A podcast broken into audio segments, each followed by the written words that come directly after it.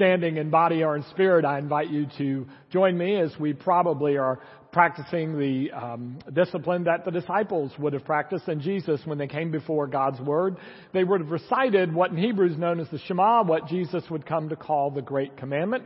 So we'll do it if you'll follow after me in Hebrew, and then we'll join together in English. Shema Israel. Adonai Eloheinu. Adonai Echad.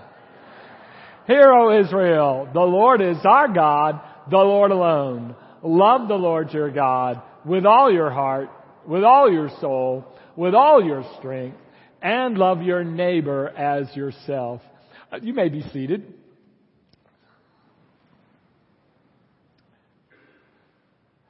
I would like to invite your attention to the video screens uh, this morning. Uh, For the next several Sundays, we're going to uh, have a brief word from uh, one of our pastors, Scott Hare, who's a friend and colleague of mine. Also, he's the pastor of our North Campus uh, called Riverside. In two thousand twelve, Scott got the great opportunity to live in Jerusalem for the entire summer Uh, with his family. And so what we are doing is asking him some different questions about uh, his experience in uh, Jerusalem and his thoughts about Jerusalem. Uh, as you may know, we are using Jerusalem and the temple not only to talk about Jerusalem and the temple, but really as a way to talk about ourselves as a church and as people of faith. And so I invite you to hear what Scott brings us today.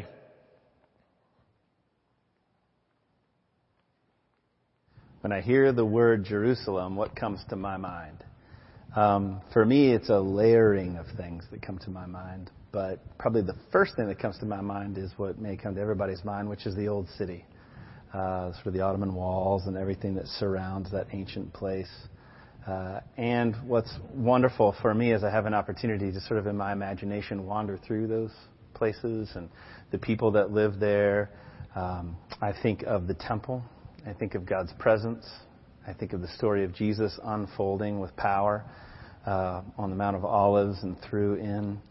Um, I think of the sounds of Jerusalem, which are often so many different languages, strange blasts of horns. Um, I think of being a little bit concerned for myself and the people that I'm with because I'm not sure of everybody that's in the crowd. Uh, I think of feeling inspired by the fact that while all of this seems to be going on and all of this wild kind of intangible energy uh, seems to be around, somehow it's the most compelling place that I can think of. Um, I think of how cold the stones feel on the Western Wall, even when it's one hundred ten degrees. And I think about how the beauty of Jerusalem is that it is a difficult place to be, which reminds me that faith, faith in general feels like a path that's difficult to walk, and while confusing and loud and awkward and beautiful and inspiring, most often it's it's cool in the heat.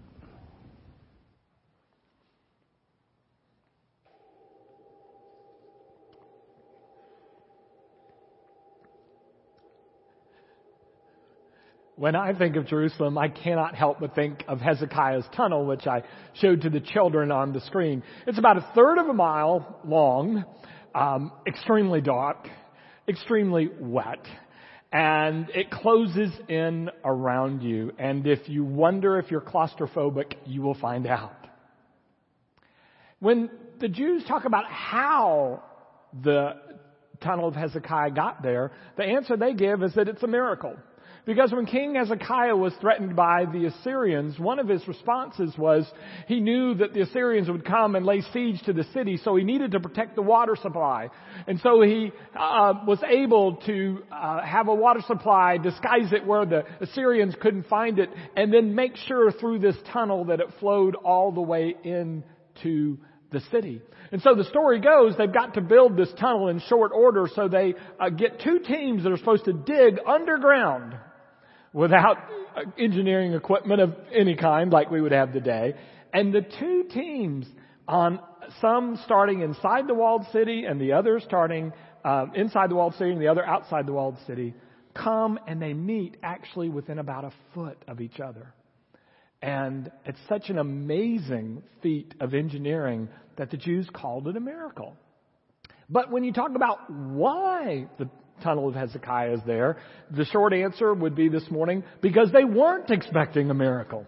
The Assyrians are at the door. Uh, the Assyrians basically came in uh, three waves. Uh, the first wave was about thirty-five years uh, before Hezekiah at this time. And his father, Ahaz, is the king. And he's being threatened by two neighboring kingdoms who say, we want you in Jerusalem to join us, and we're going to fight off those nasty Assyrians and keep them at bay.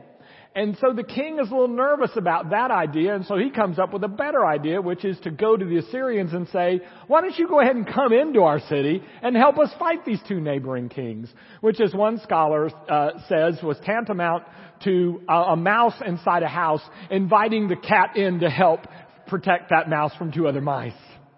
It wasn't a good plan. And so the Assyrians got a foothold in the city of Jerusalem. They began to ask from the northern kingdom called Israel and the southern kingdom of Jerusalem and Judah. They asked basically for protection money. They asked for bribes. They asked for tribute. And about twenty, uh, about fifteen years uh, after their first visit, and about twenty years before the visit we're going to talk about today, uh, the king decided, oh, I don't want to pay that tribute anymore. And so he, he thought he could make a deal with the Egyptians to stand against the Assyrians. Well, that made them really mad. And the Assyrians came in and tore through Israel, which is everything but Jerusalem just about. Destroyed, pillaged, burned, did hideous things to people. And then now, twenty years later, the Assyrians are back for more. They're at a neighboring village to Jerusalem, a place called Lachish. And historically, um, what we know, because it survived from history, is that there's a person in Lachish that each night goes out to see um, if the other towns and villages that he can see from a high place, if they're still lit up at night, if there's still candles burning. And, and he watches as the Assyrians extinguish town after town, and he watches the lights go out, the black smoke go up. And it's at his doorstep. So, this is basically what's going on. This is the third visit of the Assyrians.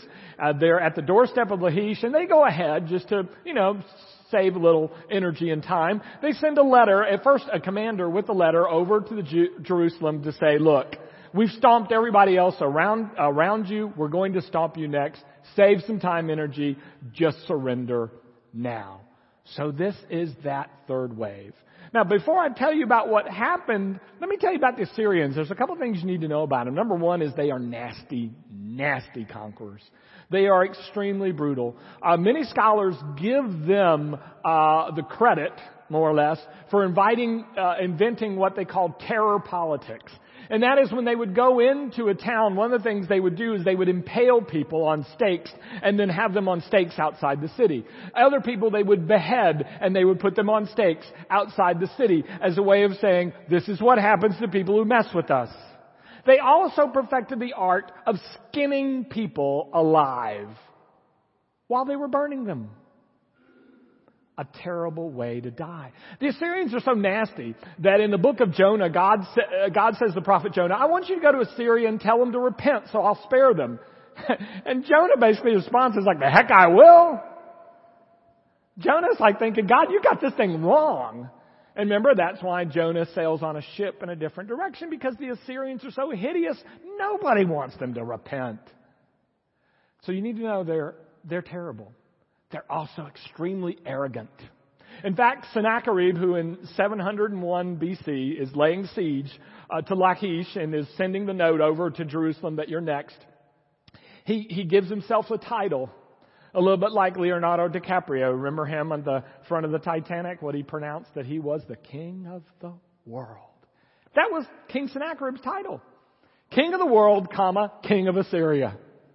And he wrote a letter to send back home, and this is what he said in part. He said, I have here in uh, in Judah and Israel conquered forty-six fortified cities, taken two hundred thousand one hundred fifty people captive, and I've taken in and confiscated more horses, donkeys, cattle, and sheep than anyone can possibly count. And then he said, and I've got the king of Jerusalem, Hezekiah, caged like a bird. He didn't lack for self-confidence.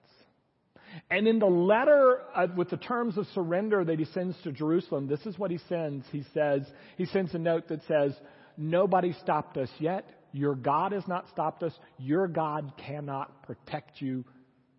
Surrender. That's the Assyrians. The story is in Isaiah thirty-six and thirty-seven, or also in Second Kings eighteen and nineteen.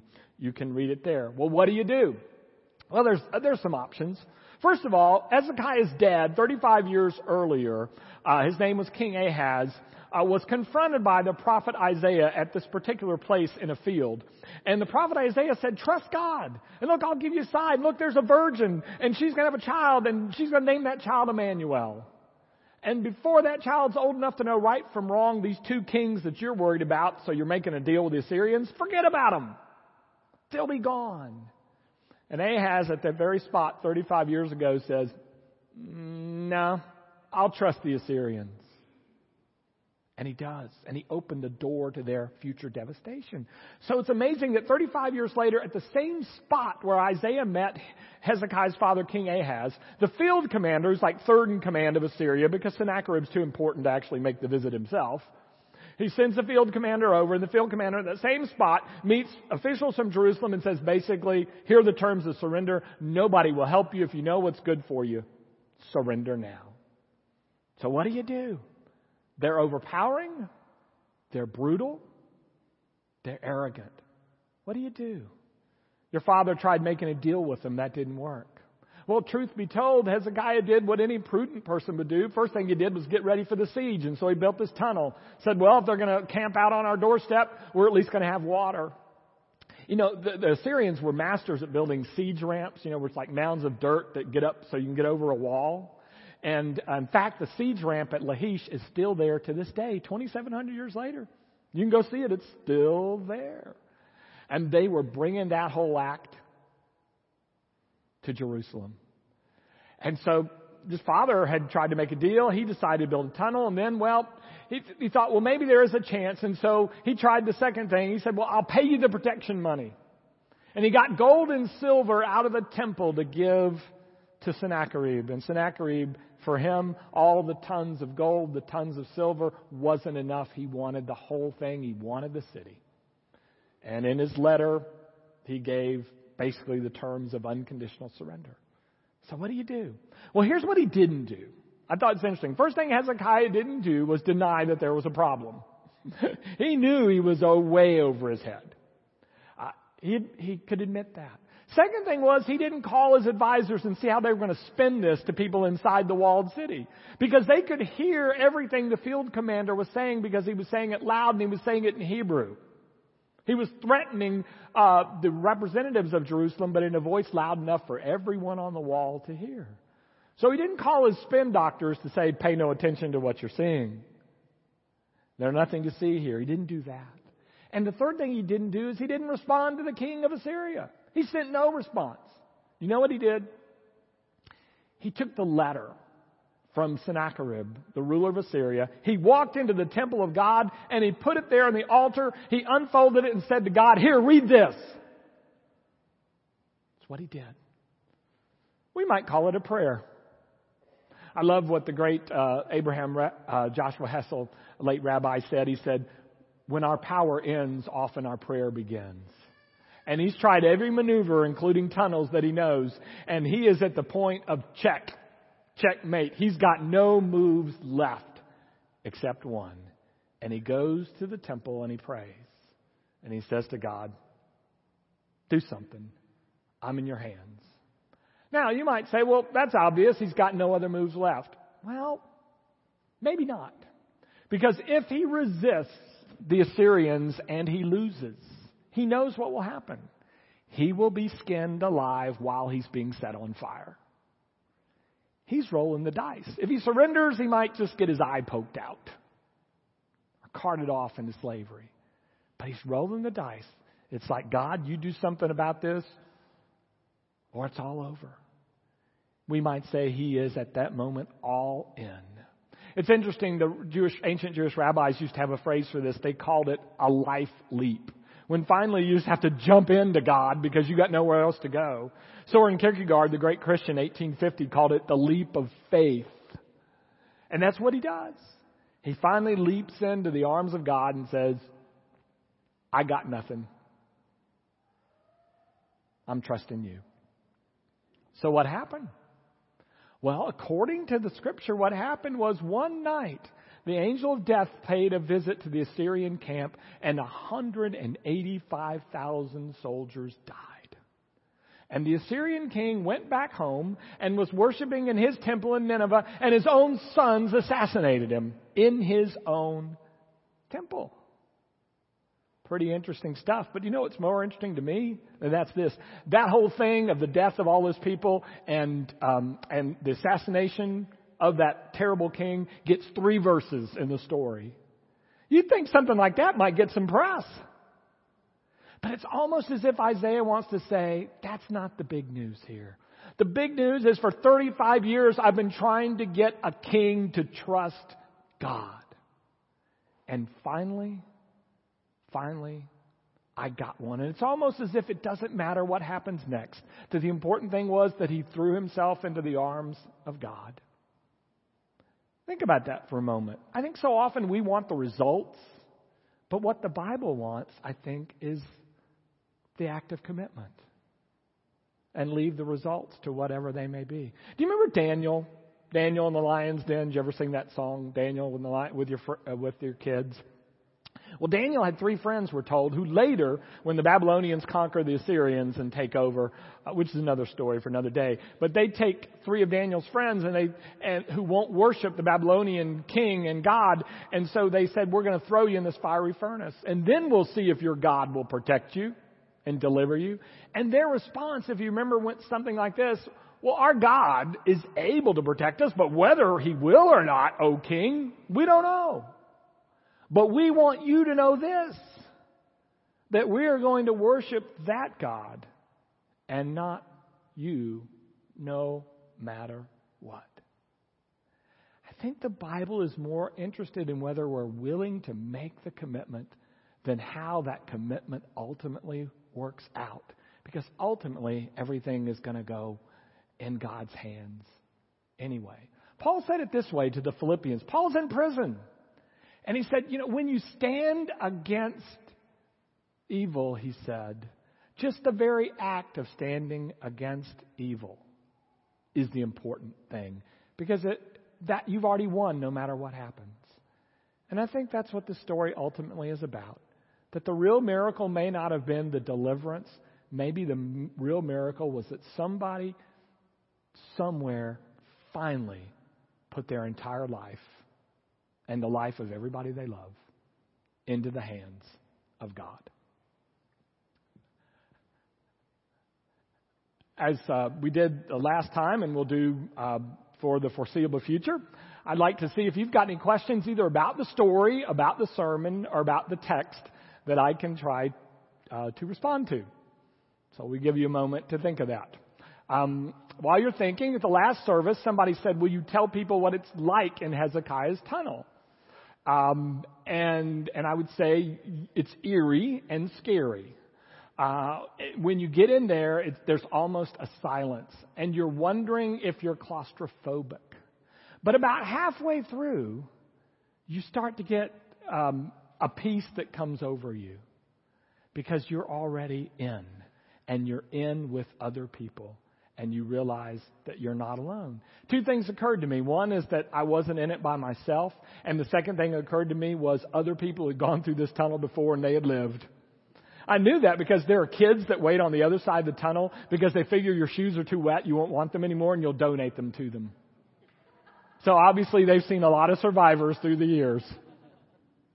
Um, so I thought the community uh, and, and past experience helped me in making that trip. Do you have thoughts or questions? Yes? I was wondering, was Scott fearful while he was living there? Was Scott, yes. Was Scott Hare fearful when he was living there? Yes.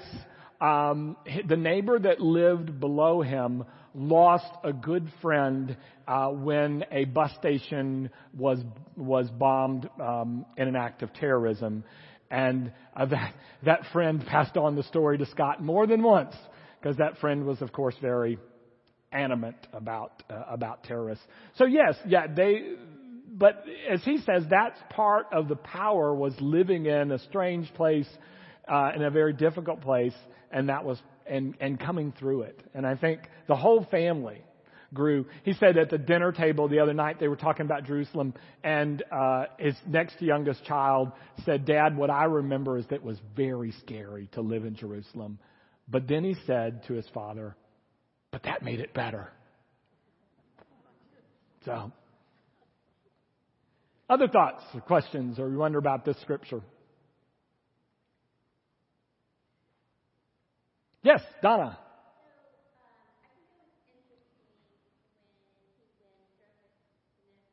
Mm-hmm.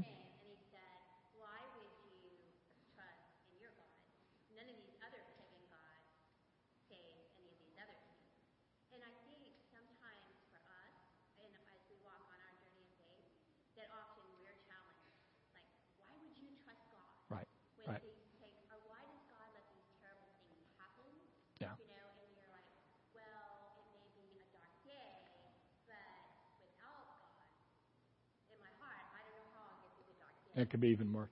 Yeah, Donna's um, uh, question and thought is the, the Sennacherib's letter uh, basically said the other gods of these other villages have not protected them, and your God has not protected Lachish and won't protect you. And then, by the way, then he adds, and I think your God's mad at you anyway. Because one of the things King Hezekiah did is he went and tore down false temples uh, in high places that uh, Jerusalemites had built to, to uh, pagan gods. And the one thing about uh, a guy from Assyria is he has no idea what the God of Israel is interested in, so he just assumes the God of Israel is offended any time anybody's temple gets torn down. And so part of what he said is, nobody has stopped me yet, and by the way, your God's really ticked at you. He, he's asked me to do this on his behalf, is basically what he tries to say. And so Donna was saying, that is a test oftentimes when the experience around us is of people not being helped or, or delivered. And, and that is true. And, and, and to be completely truthful with you, the people of Lachish went down in a heap just a few miles from Jerusalem. Um, now there's lots behind that story. And that's why I, I, um, I think the reality is, we live in a world with good and evil, and uh, that's that's as the world is. And so I think if we expect that everything will always go our way, then I don't think that's necessarily trust in God. Trust in God is the ability to walk with God in the midst of good and evil. And um, and I think that's what Hezekiah was willing to do. He had no guarantee at all that he wasn't going to end up impaled on a stake somewhere. Got one more if you've got one, Lance. Well, um, it seems that his commitment had a lot to do with uh, what he saw his father had to go through, and also his commitment affected not just him, but everybody around him. Can you explain? Yeah, uh, he talked about Hezekiah's commitment part, partly coming from what he saw in his father's life, which his father, as they say in Indiana Jones, chose poorly. Um, and so that may have an effect. The other thing, um, uh, that, I'm sorry, that, that was just, and it affected everybody else. Thank you. I nearly lost that. That is huge. He said, and also the decision Hezekiah makes affects everybody who lives in that walled city. I mean, that, I think a line that I used in the sermon two weeks ago was, when the leader, uh, does evil, everybody get sick. And in a sense, so it talks about the importance of leadership. Yeah, it, it's one thing. Thank you, Lance. I, this is something some, sometimes I struggle with. Uh, it's, it's one thing to commit myself, but to know when I'm committing myself, I'm committing everybody in my family. Um, I know I told you sometimes the late Fred Craddock used to say, when God calls somebody to ordained ministry, God never calls that person in a voice loud enough for the whole family to hear. So there's a sense at which, in a lot of our callings, whatever we do, when we make that commitment, we've got those who care for us. So you're not just placing yourself on that altar, you're doing all them. And all I can say is, yeah.